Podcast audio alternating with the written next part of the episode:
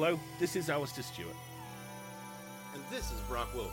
And you're listening to Caring Into the Void, the podcast where we get together, tell each other about a weird or dark story we've heard, and then try and find the silver lining or flip it into something that, while possibly not positive, will at least be productive.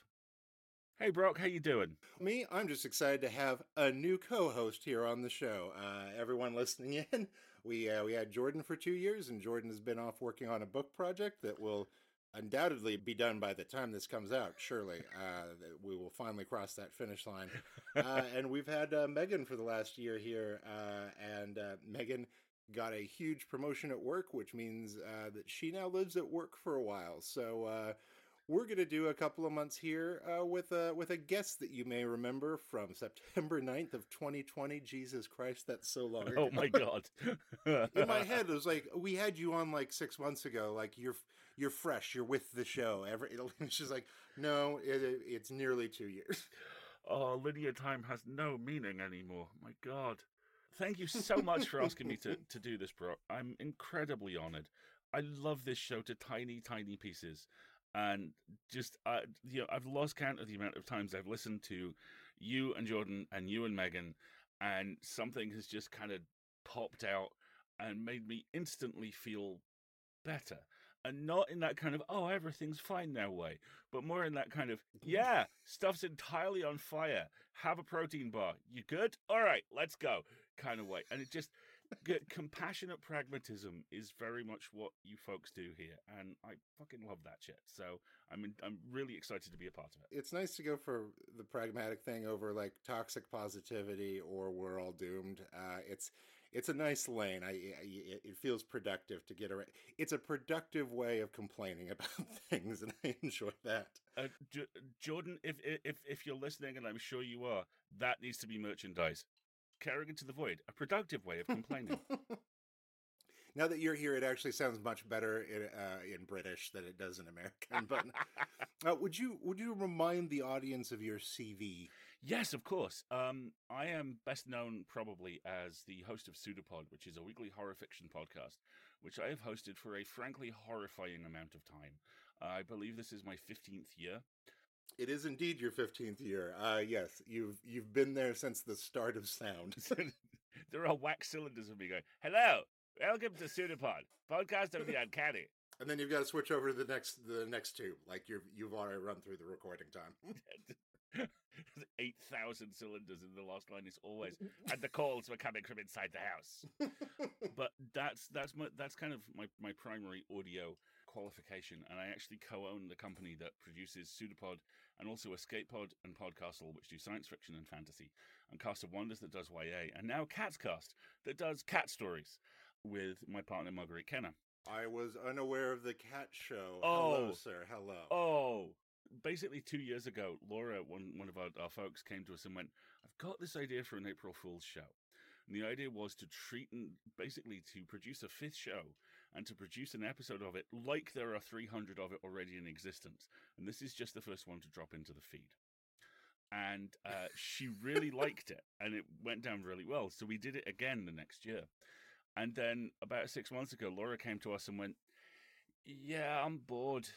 Can can we do Cats Cast kind of forever. And we looked at it and realized there were a couple of ways that we could. So uh, the first episode rolled out on the official Cats Cast day now, which is April Fool's Day. And it's going really well. And she's got some amazing stuff lined up for that. Uh, so that's kind of the podcast side of things. And since I last came on the show, I've done acting, Brock. I've done I've done voice acting. and and it's it's it's been kind of forcefully driven home to me that I have range, and that range is not posh or cockney. There's actually a little bit of nuance to it. Um, I did a year on the Magnus Archives. I did season four of the Magnus Archives as Peter Lucas, who is regarded by many people, including everyone who created the show, as the season four villain. I agree to disagree. I have used the phrase unsung hero more than once about Peter. Uh, and from that, I actually moved across into three other shows, which I'm in, are in various stages of completion now. I'm the narrator for The Secret of, of St. Kilda, which is a amazingly well written uh, and fiercely talented cast and production team uh, show set on the tiny island of St Kilda off the Scottish coast, and I get to embrace my inner Benedict Cumberbatch BBC nature documentary voice for that, and also my inner Rod Serling, and I I, I love those two voices very much. Earlier today, I recorded my final pickup lines for Rogue Maker, which is a one season um, science fiction action thriller set on a uh, interplanetary cruise liner that crashes, and then things get very, very real indeed. And I love my character on that. He's called Malachi Tessera, and Malachi is the flight attendant, and he's just nice. He's just a good dude. And after several years of playing people who, like I say, apparently the villain, being able to transition from from being kind of very avuncular and eloquent and ah yes well done martin. Now i will kill you to would you like some peanuts? has actually been really nice. Here's the thing: Martin's allergic to peanuts, and only you know that. So that's that's the unsung hero in you. my esoteric plan approaches completion. Ro- yeah rogue maker's going to launch in about a month and that's been really fun. And uh, i'm also part of a show which will arrive later this year called super suits which is a legal drama about a firm that deals with superhuman litigation cases. And that is the first time in my life I have ever been told to improvise an argument with my character's husband. And this is why uh, Marguerite, my partner, was basically pressed up against the wall of the airing cupboard within which I am recording now, uh, listening to me screaming about why there is a coffin in the front room and hearing Ben retort with, because I thought it completed the look. And it, it is so much fun. It's such a great show. It's really funny. It's really clever. Pinewood really ties the whole room together. I don't understand. Yeah. Yeah, see, the thing is, I actually have friends who have one. Okay. It was literally the, we've got a bit of disposable money all of a sudden. Yeah. You own a lot of books. Yeah. Coffin? Coffin. And that it actually kind of ties the room together. It's quite alarming. Um, but yeah, that's Super Suits will arrive at the end of the year, and because Marguerite, my partner, is is also an IP lawyer and an enormous dork like me, I'm delighted to say she's also in that as a terrifyingly perky defense attorney who periodically just pops up and goes, "You think that was bad? You should see what's left of my guy." it's it's going to be a really good time. So that's basically my my kind of audio qualifications, and yeah, I talk a lot. That is a, a good extrapolation. Like even when the mic isn't on, I am just always in the zone. Uh, I can. oh, it's good. It's it's nice to have friends that never let a lull occur. Do you have, for your first time on the show here, a story to share with us today? I am delighted to say I do. And for those of you that know me, this is quite on brand. Uh, I want to talk to you about the splendidly named Bdelloid rotifers for my first show. Uh, rotifers are microscopic animals, and they were recently discovered in an, in Arctic permafrost, where they had been for 24,000 years. And they woke up. Now, this is probably the moment where you and many of our listeners, like I, take half a step back and go, I have seen that movie and in my case go i have also seen the really quite criminally underrated 2011 prequel starring mary elizabeth winstead. So with that in place just a flawless film a great film. Right? You know i mean kurt, kurt russell is part of a good three or four perfect movies but i would argue that is the perfectest of all of them. Rotifers are weird as shit. Basically, uh, research has shown that they could survive up to 10 years when frozen up until this point. And presumably, when this research went live, rotifers that, you know, had survived more than 10 years frozen did the microscopic animal equivalent of hold my beer, which I can only assume is hold my protozoa. Basically, researchers use radiocarbon dating to determine when these things uh, were recovered from the permafrost and actually when they went into it. And radiocarbon dating is one of those things which is it's pretty solid. I mean, an awful lot of scientific da- dating methods, as with a brief aside, as they need to be, because science constantly evolves all the time. That's why we know things. Uh, get revised down pretty regularly.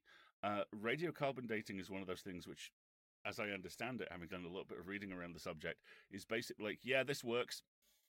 Cool, we're doing this now. So when these folks say this thing is 24,000 years old, it's 24,000 years old. In fact, the study was even published in the Journal of Current Biology.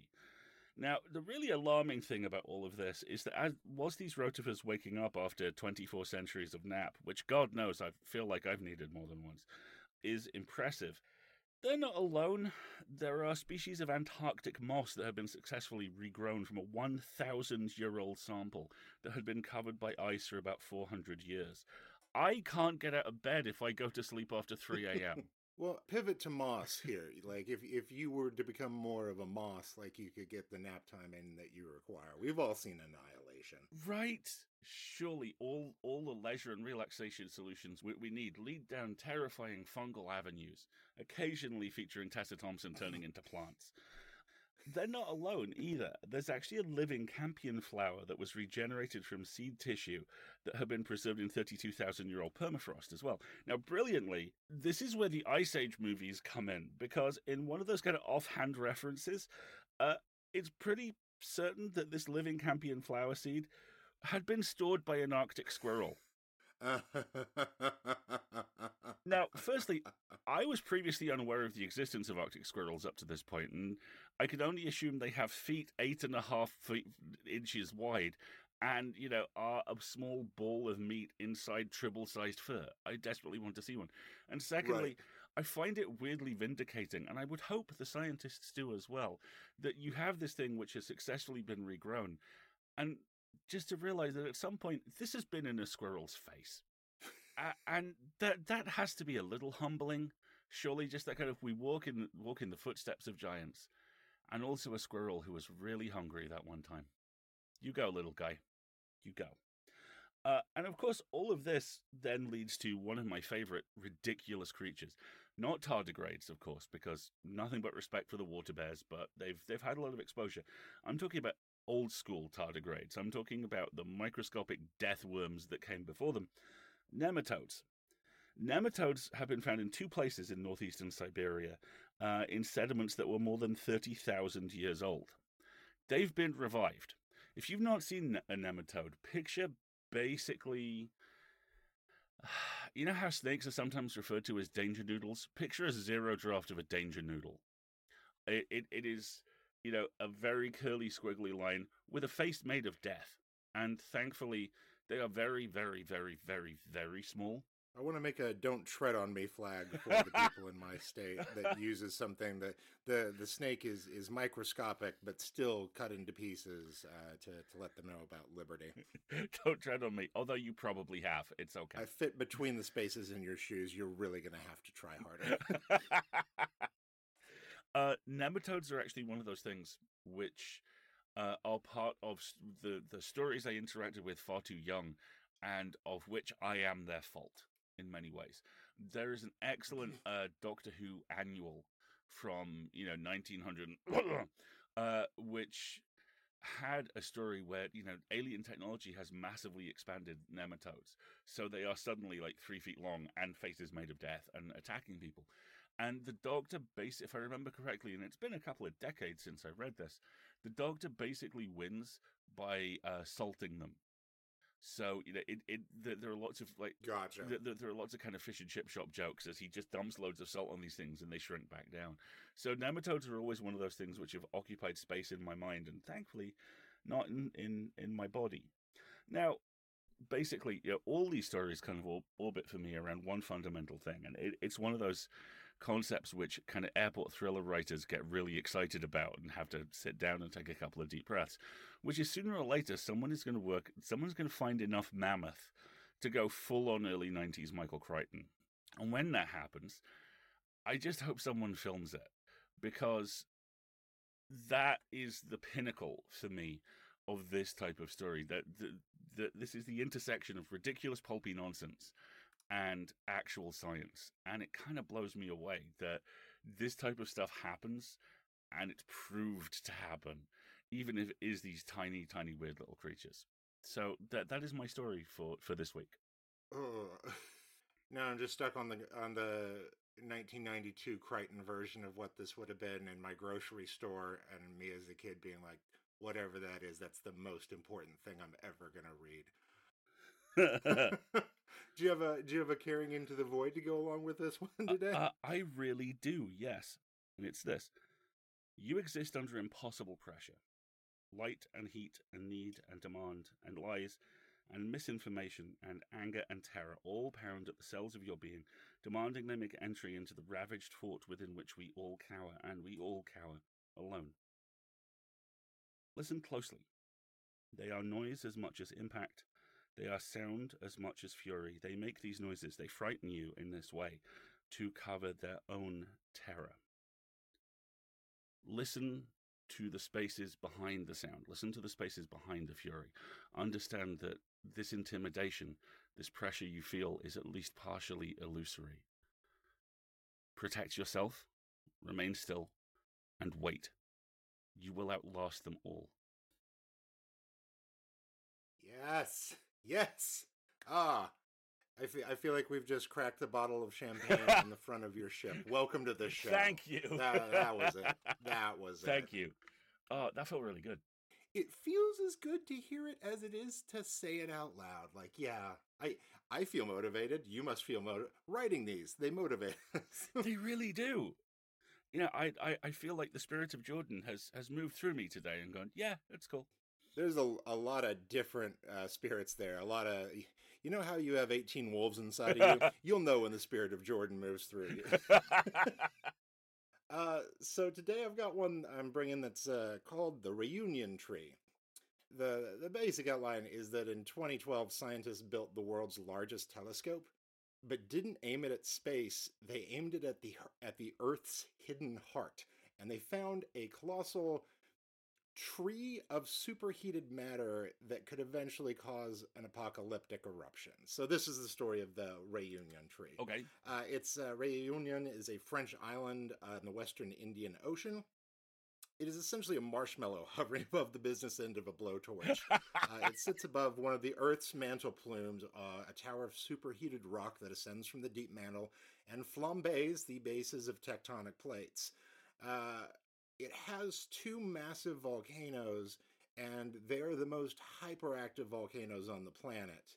And essentially, like 65 million years ago, it did a massive, massive lava flood under what is now India that sort of destroyed Asia. But within like a couple of years, that really got overshadowed by the asteroid that destroyed the dinosaurs. Like it was like, look at like I have caused like damage to like one fifth of the world's uh, land mass, and then asteroid was hold my beer. Oh god. Uh, so we didn't fully understand. We sort of knew that there was something under the tectonic plates there, but then they took a look at the seafloor and and sort of what was happening in and around this island. And it turns out that there is just this gigantic sump pump under there of superheated liquid magma, and they call it a tree because it basically extends in all directions in sort of uh, veins and fingers. It, it looks like the branches of a tree, and it, it expands a good deal all of the time. So it kind of has reach across like a quarter of the planet right now. Like it's it's it's really working on being like, I look, I I really got upstaged last time. I would love to get another crack at this. It creates these sort of like on the surface what seem to be just giant craters. And you're like, that's not super what I think of as a volcano. Mhm. But then when you find the places where it bursts through, it sort of looks like a portal from Portal, like it's a big blue expanse uh, surrounded by yellow orange vibrating stuff like yeah it doesn't make any sense that the it's it's basically creating terrifying scar tissue where it's like marking spots to be like just letting you know gonna be right back. Gonna be, on my time frame could be several thousand years but also could be tomorrow. Stay on your toes. Don't buy a house here. Uh so uh, there's there's a lot of really incredible work uh, done on this, but basically, yeah, the the idea exists that the entirety of the Indian Ocean and uh, and uh, parts of Africa, you know, they they could not be there at some point, and we don't really have a plan for stopping that. We don't uh, have our journey to the center of the Earth team uh, put together. Uh, so it's it's just one of those that it's just another little thing to put in your little Hellraiser box of fears for the future that no one's trying to solve the problem either. Really, it's it's kind of fun. And when they said that they turned the telescope into the earth and found a tree. I was like, the tree of life? What's going on? What tree is is there a tree uh, in the center of the earth? And I was like, no. We we name things here in science. We call things what they aren't all the time. It's to make it really accessible to people. When I say tree, I mean uh, a a cobweb of murder lava under your feet right now. Like that. That's what tree means to me. And you're like the nomenclature system with which you operate. God bless you, science. Uh, so here's my caring into the void on this one. They think they have your number. You fit the patterns they've come to understand, your behavior, your mood, your lack of any of the red flags that they've come to fear. They think they have your number. And that there's nothing to fear from you, and that's once again, their mistake. Their collapsing flaw was not taking the time to look beneath the surface, to see just how far your power reaches, and have, with each day, flexed a little further. You know what you might do? They certainly don't. And the great disappointment is that they have no idea that they could be as mighty, as terrifying in scope and scale as you, but you only know this about yourself because you were willing to turn the most powerful telescope inward, examining yourself, what you are and aren't. They'll never have the courage to do that. That's why they sit around all day watching you and trying to typecast you into the patterns that they understand. But only you get you, and that's why they'll get what they have coming. God, that's beautiful. Good job. It's fun. Saturdays are fun also, that that that reminds me of one of those perfect tweets. Um, John Rogers, the uh, co-creator of Leverage and also the writer of The Core, which is one of my favorite terrible science movies. I was trying to think of the name of it. All, I could think of every actor in it, and I went with uh, Journey to the Center of the. Yes, the core. We don't have our core team together. There, there, was some geoscience story that came up about six months ago, and he retweeted this with "It's stuff like this, which means inside a decade, I'm going to be strapped into some horrifying drilling contraption, and shortly before the door closes, I will finally catch the eye of a four star general and go, Why? And he'll just shrug and go, Because you're, you're the guy. You're, you're, you're the core guy. You know this stuff. I actually kind of like the version of this where I imagine that, like, it wasn't because you were the core guy. It's just that they'll have to send all of us down there. like the idea that that like every man, woman, and child just needs to be burrowing to the center of the earth, and that that's actually what causes the planet to explode. They're like, why did everyone drill at the exact same time? Like that that that was a bigger problem. Like we we maybe should have workshopped this more. Yeah. Oh well. Fun, fun. Uh, do you have uh, any sort of self care into the void this week? Yes, I do. Um, I would, I would, uh, I would like to introduce our listeners to the majesty of what my friend Specky refers to as "drink more, drink, drink." Um, I get dehydrated quite badly sometimes, to the point where it makes me ill. Um, and this is because I was raised in the UK in the 1980s, probably started on coffee a little early, and for a long time didn't figure out that whole tea is a diuretic. yeah. Uh, Marguerite firmly believes that if this nation ever actually got itself properly hydrated, a whole lot of stuff would change for the better overnight. And I was talking to to my friend Specky about this a little while ago, and, and they said, "Yeah, I, I get the same thing. I, I I I actually have drink more, drink, drink." And I of course leaned closer and went, "Go on." And drink more, drink, drink is is basically rehydration salts with vitamins folded into it and it comes in a wide variety of delightful flavors almost all of which look like look and taste like they have met the fruit they are named after at a party and maybe even follow them on twitter. Uh, and it works. It really works. And in the space of the last kind of five six months i've gone from drinking about a liter of water a day and losing a day once every six weeks when i just feel like death to uh, drinking three liters of water a day in a wide variety of entertaining new colors and not actually feeling like death very much at all. So, yeah, rehydration. It's what's for dinner. uh, so I'm I'm uh, for mine here. I'm going to send you a link in chat. I, I, stumbled across this a long time ago. I was going to make it uh, a, a caring into the void story, but like I I think it works better as self care. Uh, anyway, um, wolves, it turns out, sometimes sing just to make music, kind of like people do. Uh, it's called Social Glue, uh, a spreading of good feeling, like people singing around a campfire, feeling closer to one another. And it's the same idea.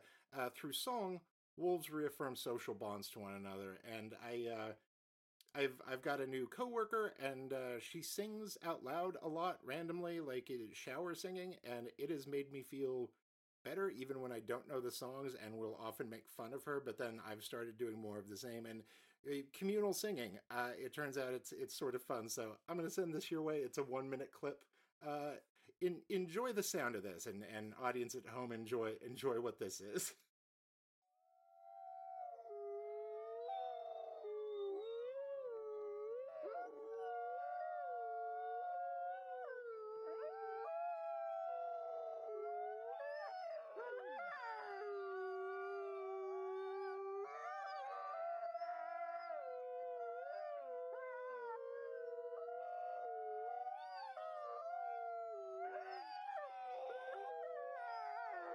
Oh, this is awesome.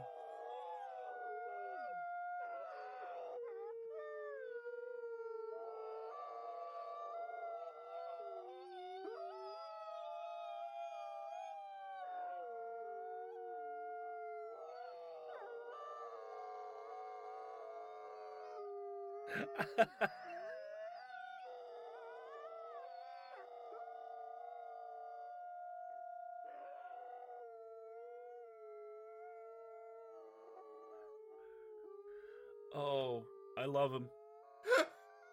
See, I, I, I now feel connected to them too. Like that that, that is just a, a an Earth thing right there. Like I'm I'm I am with I'm with those two. I, the background singer there, oh, he knew exactly how to hit the harmonies. Oh, Good on him. just hitting everything he was he was aiming for. I I I love it. Oh, social glue, new favorite thing. Social glue. Uh, do you have a sharing into the void? Something you want to share with people this week? Uh, pop culture or Yeah, worldly? Um, yeah, I, I, I do. Um, one of my all-time favorite comics is produced by uh, a tiny company in the UK, which is I think about five people wide, called Big Punch Studios, and uh, it's called Afterlife Inc. And it's the best way I can describe it is it is basically classic British movie A Matter of Life and Death. With added guitars and punk rock and occasional heists. It is about the, the group of well meaning, not entirely human assholes who run the afterlife. All of the afterlife, because it's all in one place. And you have this combination of this ongoing plot as they are plotted against by the celestial powers that be, and all these little kind of one off stories. And it is huge and ridiculous and funny and heartbreaking. There is a story about, if I remember correctly, um, a famous actor who played Sherlock Holmes getting to work with Sir Arthur Conan Doyle. That just wrecked me. It is so well done Oh and so well handled. And the the comic is ten years old, and they are about to launch. Uh, I think late next month, their crowdfunding um, or launching a crowdfunding campaign. Pardon me, for two hardback collections of everything they've done so far. Um, if you want to wait for that, you should, because it will be gorgeous. Alternatively, uh, softbacks of all the books are out now, and all their other projects, which are also really really good fun. And uh, I love their work to tiny pieces. So yeah, Big Punch Studios and Afterlife Inc. for me. You know, I, I figured it out a number of years ago, but uh, anything that deals with the bureaucracy of hell always always really gets my attention. Uh, and I realized it when I saw the direct. I'd, I'd always enjoyed it and never put a finger on it until I saw the uh, 2018 direct to DVD uh, Hellraiser sequel subtitled Judgment, because the first 12 minutes of that or so are just sort of like showing the the bureaucracy of a Hellraiser hell, which is the, there's clearly like a lot of paperwork, but you have to pull the papers out from inside of bodies and stuff. It was like Beetlejuice's Afterlife, but like with more uh, gore, but still the same amount of like office work. And then like immediately the film stops being that and just starts being like a boring detective story. Uh, so like the first 12 minutes of that, I was like, wow, that was my favorite short film of the year. It turns out I like bureaucracy in hell. Like I should have put my finger down on that when I was reading Doug, Douglas Adams in fourth grade, but like here we are 20 plus years later that that I got there. I got Brilliant. there. So you've sold me on that one. On uh, my side of things, uh, I have to recommend uh, that you hunt down uh, the new stand up comedy special from Jerrod Carmichael called Rothaniel. It is a show in which a famous American comedian uh, and all around really cool guy comes out on stage about halfway through. Wow. Uh, because he uh, the the show is titled Rothaniel because he's never been honest with anyone about what his actual first name is because it's too embarrassing because it's a just a mashup of two of his family members' names. That's how we get Rothaniel. Uh, so he sort of explores it, it's it's a whole show about honesty, and he is painfully over honest about everything from his family and from himself, and that's why he's like about halfway through, like, well, I, I I can't be honest about all these things and also keep one gigantic secret that I've kept my entire life. And so, um, what I expected to be sort of uh, funny, prepared section of that show, it's actually just about 30 minutes of him dealing with it on stage. And what he deals with uh, very darkly and very joyously, and often with a lot of audience interaction that they just started shouting things that are supportive, which is just heartbreaking to watch the guy process. But it, it is very much about uh, finding ways to accept who you are, just as the entire show is about finding the ways to accept truth that you like would not share with others or that you don't want to accept in yourself. But, but it is I, I think most importantly for this audience and and for anyone that's listening to this and certainly for me uh, there's a gigantic chunk of that that becomes about how do you accept yourself but more importantly how do you accept the people that will never accept you or will only accept you halfway? Uh, what do you do with the people's hearts and minds that you want to believe you can change, but probably can't, or they've just sort of shut this down and they don't want to think about it is a lot about acceptance across the board and i, I was surprised to walk away last night um, just sort of sunk into my couch thinking about the people that i'm like do i have to make my peace with the fact that they they will never be the person that i wish they would be or to see the things in me that i wanted. It's um it's a it's a delightful existential crisis which you are visibly calling it a comedy special uh, it feels strange. He is a comedian and it is a special. Uh, it's also directed by bo burnham so like yeah if you're interested in that sort of emotional navel gazing like, Brilliant. there's a lot of that but um yeah it's uh it's it, it left me like i started taking notes at one point in it just about how he was feeling and the the people that I the ways that I needed to be better about some similar things. Like it became like a, a homework uh, That- class for me. So like still working my way through that one, but like the highest recommendation if you have it in you to take on something that that is that emotionally complex. I I know it is. Uh, difficult uh, dark waters there, but um, I think everyone can find something I, in that. I firstly, that sounds fantastic. I love the sound of that. And secondly, anything like you say, where about halfway through you're like, I should be writing stuff down. I, because of the nature of, of what you and I both do, and because of the nature of what creatives all do, the thing which I don't think any of us ever talk about enough is we are eternal students of our craft. And I my training is in theatrical magic in some ways. I was I was a teenage I was a teenage stage magician. And that has gifted me a tremendous appreciation of process in some ways. And the amount of or just unbelievably terrible movies I've sat through and gone, yeah, that was awful, but you actually executed that really nicely. And being able to use that as a foundation is great. But as you say, works which kind of stand two or three levels up from that and go, now I'm going to ask you hard questions and you get to find the answers yourself. Those are precious jewels and should be treasured in all ways. Well, this this always comes uh, at the end of a week where uh, both uh, Dave Chappelle and Louis C.K. were in the running for best comedy album of the year at the Grammys, and Louis C.K. won for uh, for his special that is titled "Sincerely" and uh, is a follow up to his special "I'm Sorry." And both seem to project the idea that that is going to be a person attempting to do growth, and it is very much not. And he won a Grammy for it. So cancel culture uh, is uh, once again not a real thing. Uh, so to see the exact inverse opposite of that in Rothaniel, where like actually that is what it looks like when a person deals with the honesty of their life and their choices and the people around them. It's like, okay, yeah, there's there's one of these that should have been one, and one of them that should have been buried uh, in the uh, in the deep ditches with the ET Atari cartridges. So. uh, anyway, I, is that is that our show? Did we did we finish an episode? I think we finished an episode, Brock.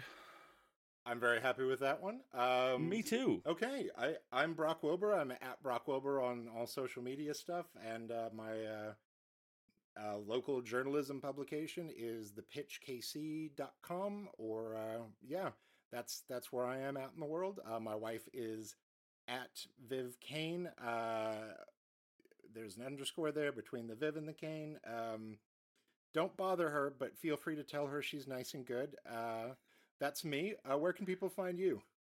Uh, I am on Twitter at Alasdair Stuart. Uh, that's probably the best place to follow me so we can all survive on the hell site together.